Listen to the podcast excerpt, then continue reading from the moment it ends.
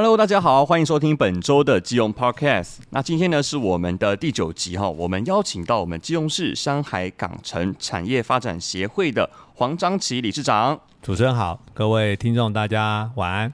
章骐哥哦，他本身哦也是一名创业家。那是什么样的契机会让你想要来到基隆来发展呢？讲到这个故事，其实是有点悲伤了。嗯嗯，在二零一零年的时候，是从金融界退下来。哦，那我在金融界大概做了将近十年的基金经理人的工作。嗯嗯。那一零年离开金融界，刚好那一年是四十岁，是，所以孔子有一句话叫“四十而不惑”，不惑，对，不惑。所以我那个时候就决定是不选择继续上班，要选择创业。嗯嗯嗯。所以大概从一零年开始，就前前后后都在找朋友、找长辈，在学习什么样。去创业，嗯嗯嗯。那在二零一三年的时候，就有一个朋友介绍基隆有一个企业需要我们的协助，就被派成先锋部队来了。嗯、只可惜的时候，可能我们那个时候在创业这条路也是刚开始，所以我们除了挹注他需要的资金之外，我们在管理这一端还没有接手。对，三个月。嗯嗯嗯嗯，呃，负责人就在二零一四年七月一日人间蒸发了。他对我们的一个教训就是说，第一个，我们自己存的一些资金就没有了嘛。好，嗯嗯嗯，那第二个事情，我开始要讲到，就是我们学习到一个，就是你要愿意跟你合作的人产生信任感。对对。所以那时候相信我的人的这些。也不见得钱我们要怎么办？嗯嗯嗯。所以后来我们就把台北的房子卖掉，还给了一起投资这个案子的其他的投资人之后，剩下的一点钱，对，就留下来在基隆，然后开始走上你讲的所谓的在基隆创业这条路。哦，蛮悲惨的开头哎。呃，就就这头是就是这样子了。嗯，嗯嗯。就是如果今天没有。贸贸然的投资那个单位，然后那个负责人也没有在这么短的时间内就人间蒸发的话，或许我也没有这个机会坐在这里让你受访。嗯嗯嗯嗯，所以这就是一个机会嘛。您选择在基隆这边发展，那您是看到基隆有哪些特点，还是您过去有什么样的一个渊源，那你愿意驻留在这边？因为我们已经把资金放到了这个公司里面，头，头已经洗了。对，其实。在还没有投资基隆这家公司，我们也有做了其他别的案子。对，有在彰化的本土葡萄去酿葡萄酒，嗯、也有跟别的朋友去尝试建立类似像销售通路的这样子的一种呃运作公司。嗯嗯嗯嗯，来基隆纯粹真的就是因为朋友认为这个公司值得我们去合作。嗯嗯嗯，那我们初步的评估也。姑且认为可以一试，只是这个仪式没想到就叠了一个这么大的胶在上面。回顾九年前我刚来基隆的那一两年，其实是对这个城市觉得很不舒服的。嗯嗯嗯，嗯，不舒服并不是因为投资失利，嗯，是怎么我三十年前爸爸带我来钓鱼的时候的基隆。跟四十年后我来看到的基隆，嗯嗯，好像没什么不一样，嗯嗯嗯嗯，那嗯嗯。嗯那怎么会在台湾还有一个城市离台北市、新北市这么近，嗯嗯，却在四十年内都没有任何改变的城市？嗯。嗯嗯觉得不是很开心，是是。嗯，您现在本身也有在经营一些品牌吗？每个品牌的名称其实都很特别。然后你是用什么样的一个点子，然后创立这些品牌呢？这就要讲到我们投资的那家公司的一个连结性啊。对，因为那家公司在基隆，其实可能有一些老一辈的人，也许还知道这个品牌，他们的产品就是海鲜冰，在大斗子。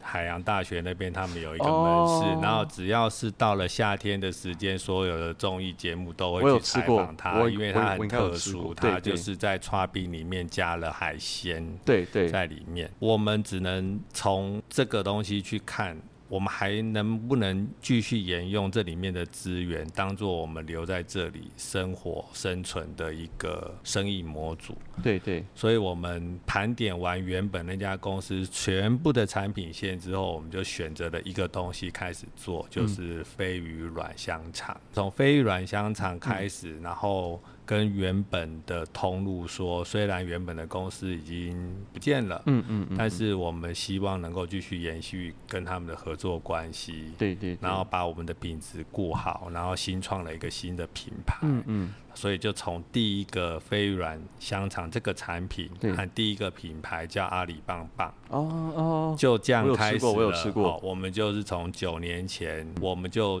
决定要新创这个品牌，对，然后就用这个产品开始一直到现在。飞鱼卵香肠这个产品是完全创新的产品吗？还是说在原有的产品上面，然后再做提升这样子？就我知道的这个历史是，嗯嗯，其实飞鱼软香肠这个产品就是原本那一间公司他们研发出来的。哦，是，因为飞鱼软是我们基隆的特产。嗯嗯，那他们。的家族就是在每年五月到七月的时候，就可以拿到回游到东北角产卵的飞鱼的鱼卵。嗯嗯嗯。所以他们就开始在思考说，怎么样把飞鱼卵做成更多有附加价值的产品。嗯嗯。前员工的说法啦，说飞鱼卵香肠真的是他们研发出来之后，再去找食品加工厂加工。嗯嗯。那加工完之后，就大家就知道原来这个东西有市场，对，所以现在你就会看到很多很多香肠品牌，对，都在推飞鱼软香肠，它口感很好，因为吃起来会有八滋八滋的那种，对。对咬破软的感觉，对，所以说其实应该是想说，这个产品的创新应该是原来那家老基隆留下来的，但是这十年来，全台湾只要能够买得到飞鱼卵的肉品商，嗯嗯，它都可以去做飞鱼卵香肠，只是可能大家诉求的口味啊、口感啊有什么样的差别而已。除了飞鱼卵香肠，还有什么样？你认为？还蛮创新的一些东西。呃，刚刚我刚刚有聊到，说在还没有来基隆之前，我们不是有去彰化做了葡萄酒。对对对。那因为我本身有考到葡萄酒侍酒师的证照哦，所以我们在讲所谓的餐酒搭，应该讲餐饮文化的饮，嗯，drink，嗯，基本上就是酒。跟张吉哥说一下，其实我本人也是。精酿啤酒的应该是初阶级的玩家，不要这样讲，大家 这个东西很有趣啊，每个人都可以玩啊，每个人都可以玩。对对对，就是我记得是那时候应该是二零二一年左右的时候，那时候因为疫情的关系嘛，很多东西都改成线上会议、线上教学。哎，那我那个时候就是就少掉很多通勤的时间，在家里面就想说。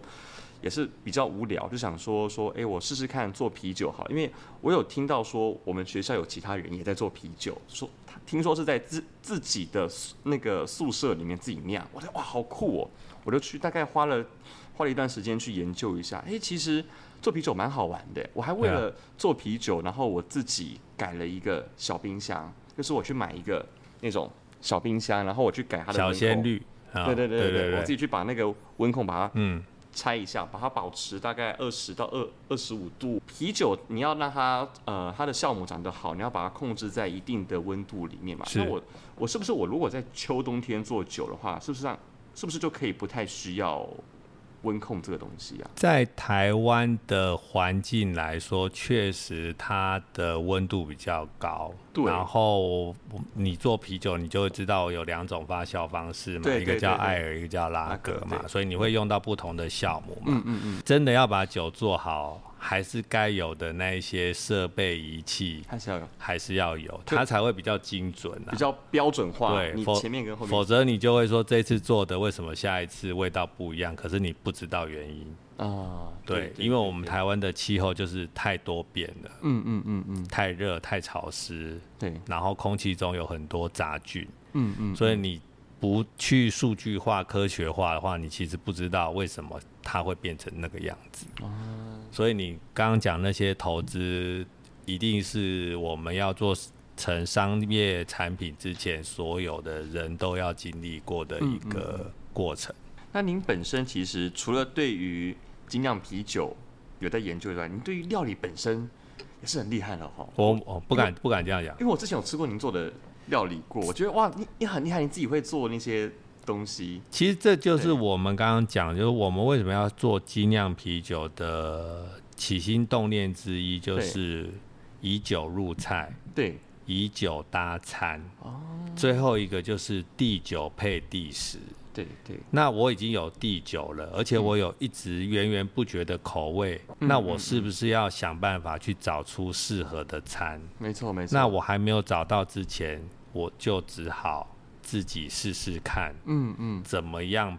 做出那一道料理来推广我的这一款啤酒，所以我会去做料理，不是因为你以前会做，不是的，不是，是因为我想要推广我的啤酒，所以我才知想要知道说我要用什么样的料理，用最简单的方式，让人家吃了一口我们的料理，跟喝了一口我们的啤酒之后，会有那个所谓的 marriage，嗯，天人之合的那种感觉。对对对对。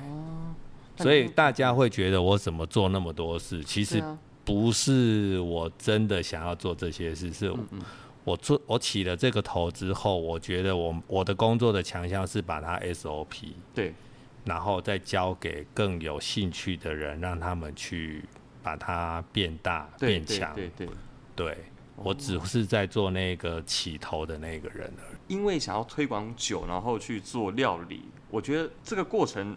很厉害，因为你根本过去没有这样的一个经验，那你今天要突然能够变得能够下厨，能够去，你东西除了做好吃之外，你还要去搭配到它的视觉、它的美感。那你这边有没有一段自己的一个心路的历程啊？其实我觉得这些过程大致上的人应该都差不多，嗯，因为网络。网络，嗯，嗯，网络会告诉你非常多你想要的答案，嗯嗯嗯嗯。但是我觉得最重要的是你有没有实践它的能力。能力哦。很多影片你可能看了又看，背了又背，念了又念。问题是真的下手动作这一件事情，你可能要考虑非常非常的久。对对对。那你做一次跟做十次，真做一百次，那又是另外一种。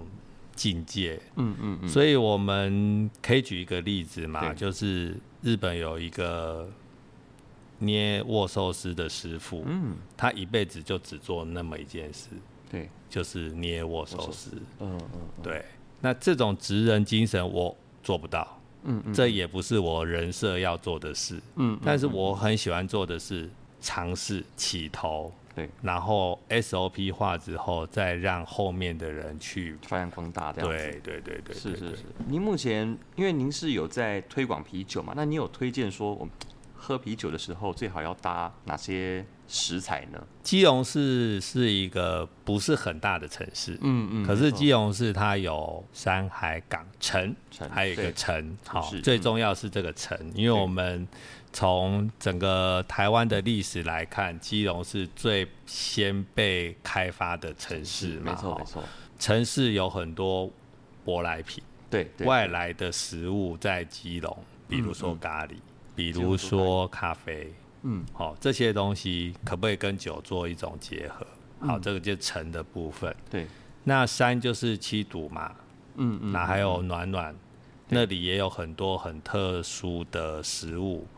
我所谓所谓的特殊，不是原生种的特殊，而是因为那里的风土环境，同样的食材，它长出来的味道会跟台湾其他县市的味道不太一样。嗯嗯、举一个例子，基隆的七堵的山药，量很少。但是它的品质非常的好，嗯，好，那七堵也有蜂蜜，对对，有有，所以这些可不可以跟酒去做一个结合，甚至去做一种什么样的料理来搭配？嗯嗯嗯。那海产我们就不多说了嘛，那最后就是港，港就是我们基隆有那么多港口，港口是一种贸易的概念，对。那这些贸易的东西有没有可能也可以拿来当做我们酒的，或许是包装？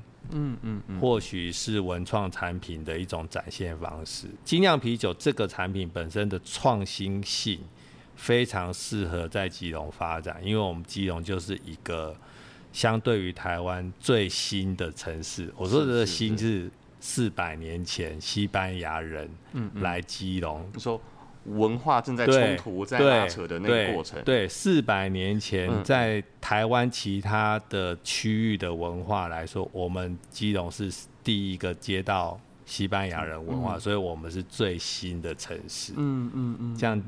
相对干相对解释嘛，对对对，所以我觉得这个精酿啤酒在基隆，我们还有一个 last mile 的目标，就是我们希望在若干年之内可以。设立第一个基隆的啤酒厂，对，因为基隆现在没有，嗯嗯，好、嗯。嗯，那我们因为盖工厂有很多很多法规法规啦，对对对对对对，那我们基隆又是一个百分之九十都是山坡地的城市，嗯。嗯嗯，然后要在这个地里面找到一个工业区，对，又可以有观光性质的地方，真的不是很容易，但是我们当做我们这个品牌的 last mile，就是基隆会有。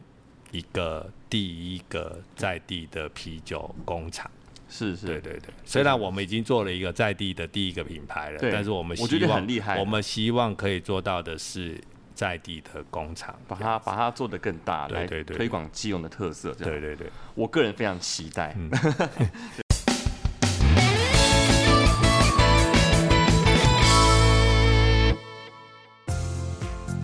景点畅游，好玩卡再升级。基北北桃跨域合作，将具有代表性的景点、美食、旅宿串联成一日游，让旅客有更多的选择。基隆市也推出了海科馆 S 潮境智能馆，还有被全球评选二十一个最美日出观测点——和平岛地质公园。只要一卡在手，就能玩遍基北北桃观光圈。基隆市政府观销处广告。那想请问一下，就是基隆市山海港城这个产业发展协会啊，那主要做的事情是关于哪方面的呢？就是我们创业了这么多年，就会认识了很多志同道合的伙伴。对，然后这些志同道合伙伴有来自山、有海、有港、有城。嗯嗯，所以我们当初就觉得说，那我们就把四个区域的。框在我们这个协会名字好了，好的，第一个山海港城就这样来的，就我们协会的成员来自山海港城都有，这是第一个。第二个是协会其实这个组织比较强调的叫社造，那我们想要做的就刚好是不要跟他们一样，我们想要做的是产业发展。嗯，因为我们现在协会的成员百分之百都是一个独立的中小企业主。对对，所以中小企业主在一起的时候，我们要做什么事？应该是怎么样把我们的资源可以垂直或水平的整合，嗯，然后把它变成一个产业。对，所以我们这个协会的宗旨就是山海港城的这些伙伴们，我们在这里做什么事？不是唱卡拉 OK 啊、不是去游览车旅游、不是去社区扫地、美化环境。我们所有在做的事都是产业发展，所以我们一直在跟中央或是跟外面的企业去对接。嗯，我们这些在基隆的中小企业怎么样可以变成一个产业？对，怎么样可以把它发展？嗯，永续下去，这就是我们协会命名的理由，很长。好、哦，山海港城产业发展协会。对，我刚想说，对啊，这个这个名字，基隆市山海港城产业发展协会，我我我现在完全懂了。我相信我下次可以完全记住这样子。嗯、我们基隆市的商圈的部分是，能能否请您跟大家就是简单介绍一下？就我们现在好，基隆市大概到底有多少个商圈呢？这样子。嗯、其实商圈这个在我们。一般消费者或是生活里面就觉得有商业行为的地方就叫商圈嘛，对。但是在经济部，他们其实有一个单位专门在管商圈这件事，是。所以他们其实是有规定的，嗯。那这个规定，就我们这一次办下来的经验，对，哦，不一定很正确，但是我分享给大家，就是你要被认定在经济部被认定这个商圈范围之前，你要有一个协会。嗯，出来申请，所以第一个协会这个单位要出来，不能是基金会，也不能是公司，嗯嗯，要用协会，我所知道的了，好，这是第一个。第二个就是，那你要告诉主管机关，你这个商圈的范围在哪里？告诉他，嗯嗯，用地图框出一个区域，这个商圈你认为你们想要替他们做什么事？所以你要框出一个范围。哦，框出这个范围之后，再来就是你要写一些你的想法。嗯，为什么你觉得这个商圈应该要做什么事？对，他以后可以会被人家记得。然后会吸引很多人来，对，不管做投资、做生意或是来观光，所以你要一个商圈计划。对对。那把这些资料筹备好之后呢，就去送给主管机关核定。核定完之后，他确认你的想法之后，他就会告诉你说：“哦，你就是你们基隆市第几个商圈组织。”嗯嗯嗯。然后你们拥有，不是拥有，你们有一个商圈可以去。帮他们做一些事情，去申请一些补助经费。嗯嗯。那我们基隆说大不大，说小不小，可是，在相对于其他的各县市来说，我们基隆的被核定组织的商圈比例其实很少。大概有几个呢？到目前为止，我所知道的是六个。我们而且六个商圈。嗯所谓的核定下来的，跟我们认为很热闹的商圈，有很多都没有在这里面。嗯嗯嗯。八斗子夜市，大家都去过吗？应该要商圈。每个礼拜六日，大家都在问他有没有在开嘛？对对对。他不是这六个里面之一。七堵也很热闹。对啊。也没有在这里面。哦，西岸。那边呃码头有很多炸鸡店嘛，什么的，西巴码头，西巴码头，然后太平山城啊，对对，然后那个太平国小啊，它你不能说它不像商圈了嘛，它有一个书店在那里之后，它它已经有一个形态了，已经有一个，哎，它它也不是，哎呦，哎对，所以所以说我我就是说，我们基隆我们一般人现认为的商圈，跟其实在经济部他们的。认定。里面有很多没有被画在这个里面，那感觉蛮可惜的耶。对，那就表示我们刚刚前面讲为什么没有，就有几个原因。第一个，可能那里没有协会想做这件事。嗯嗯嗯，绝对不会没有协会。对，一定是协会不想做这件事。嗯嗯。第二个就是他不知道怎么做。嗯、哦，要怎么去框范围？啊，框完范围要写计划。对，那协会可能就是我刚刚讲的，我们是以社区营造为主的协会，产业发展干我什么事？那我就不会想要去做这件事啦。了解，了解。对，所以就是要看那个区域里面的协会有没有是以产业发展或是商圈发展为主要目的的协会，对，他才会跑出我们讲的核定商圈这个。脉络嘛，嗯嗯，那大部分基隆的协会在基隆市的那个社会局都查得到嘛，对，九成以上都是社区营造的吧，啊，对，就可能不会是以商业发展为主的，嗯嗯嗯，对，是，所以这个在我们基隆市，在这个整个城市在转型，或是。城市品牌在强调观光的时候，确实这个资源。没有善用是有一点可惜啦。对于正滨渔港这边，相信一定是非常的熟悉了。啊，没有啊，不敢这样讲。对对，那您呃有没有跟我们的听众朋友建议说，我们要怎么吃、怎么玩的一些想法或是建议呢？这样子。呃，来我们店里的时候，我都会介绍一下正滨渔港的历史。对。那我自己的介绍方式就是，嗯、正滨渔港的一点零，它不叫正滨，它叫冰丁。哦，兵丁哦，哦，就是同样的冰丁是一个田一个、嗯、一个丁丁丁丁是个人、哦，就是我们在日日治时期的时候，很多地方都用丁这个什么什么对，我我们现在去也是他们的一个行政的单位划分，对对对对对对。那个时候就是正滨渔港，我们讲的兵丁的一点零，它就是全台湾扮演过一个角色，叫做。最大的鱼市场的地方，出鱼货最大的地方，但是那个是一点零。二点零就是我们现在看到的所谓的色彩屋，正滨渔港色彩屋二点零。嗯嗯。因为有了色彩屋之后，开始有了网红打卡，对，有了观光人潮之后，就有很多新的店家开始进驻，所以有一些传统的港边的产业就慢慢在交换中。哦，好，比如说我是修船的，现在船少了，我就释放出这个空间，让新的业者进来。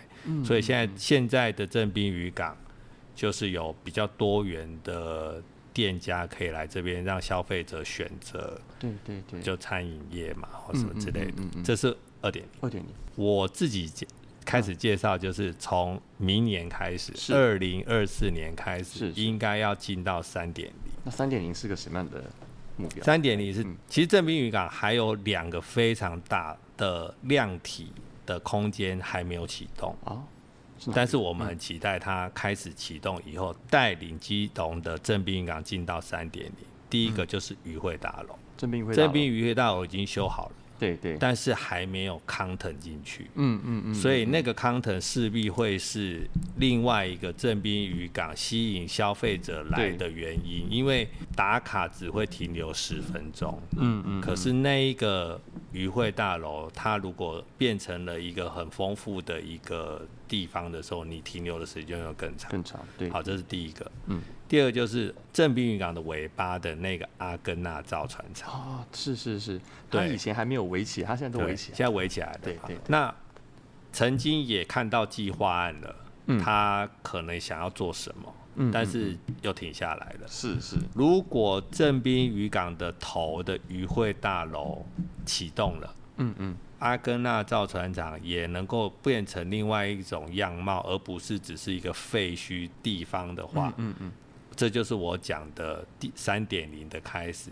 可是还有一个更重要的东西叫交通，交通哦，是因为我们目前来正滨渔港的人，顺便都会去和平岛。对，对，或是他其实要去和平岛公园，顺、嗯、便先停在正滨渔港拍照。嗯嗯。那我们去和平岛公园就只有那么一条路，叫正滨路，就过和平桥。有没有机会从水面的这种角度去开发另外一个交通工具？嗯。从所谓的基隆港，然后接正滨，接和平岛。哦。让。大家来基隆，从海上看陆地，水路哦，对。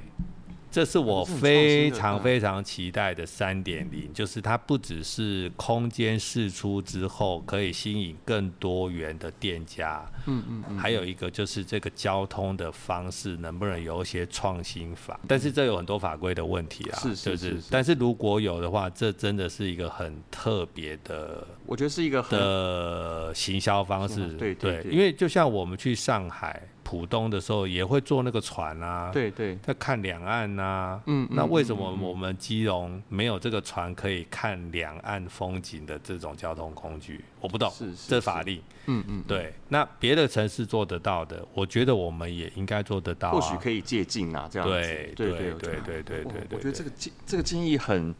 很务实，而且很创新，所以我们把这个正滨渔港的三点零，我们给了它一个新的名称，就是叫做新的冰丁形象商圈。新冰丁哦，形象商圈、嗯嗯嗯、也是我们现在正在做的事情。是是，是，对。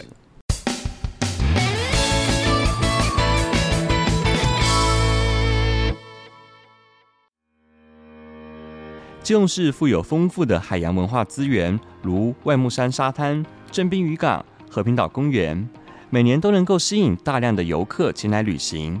除此之外，当地的历史脉络与食材特色，也能够吸引创业家们使出浑身解数，涂满这片充满梦想的画布。基隆不再仅仅只是一个地名，也是充满冒险、人情与故事的地方。基隆 Podcast，我们下期见，大家拜拜，拜拜。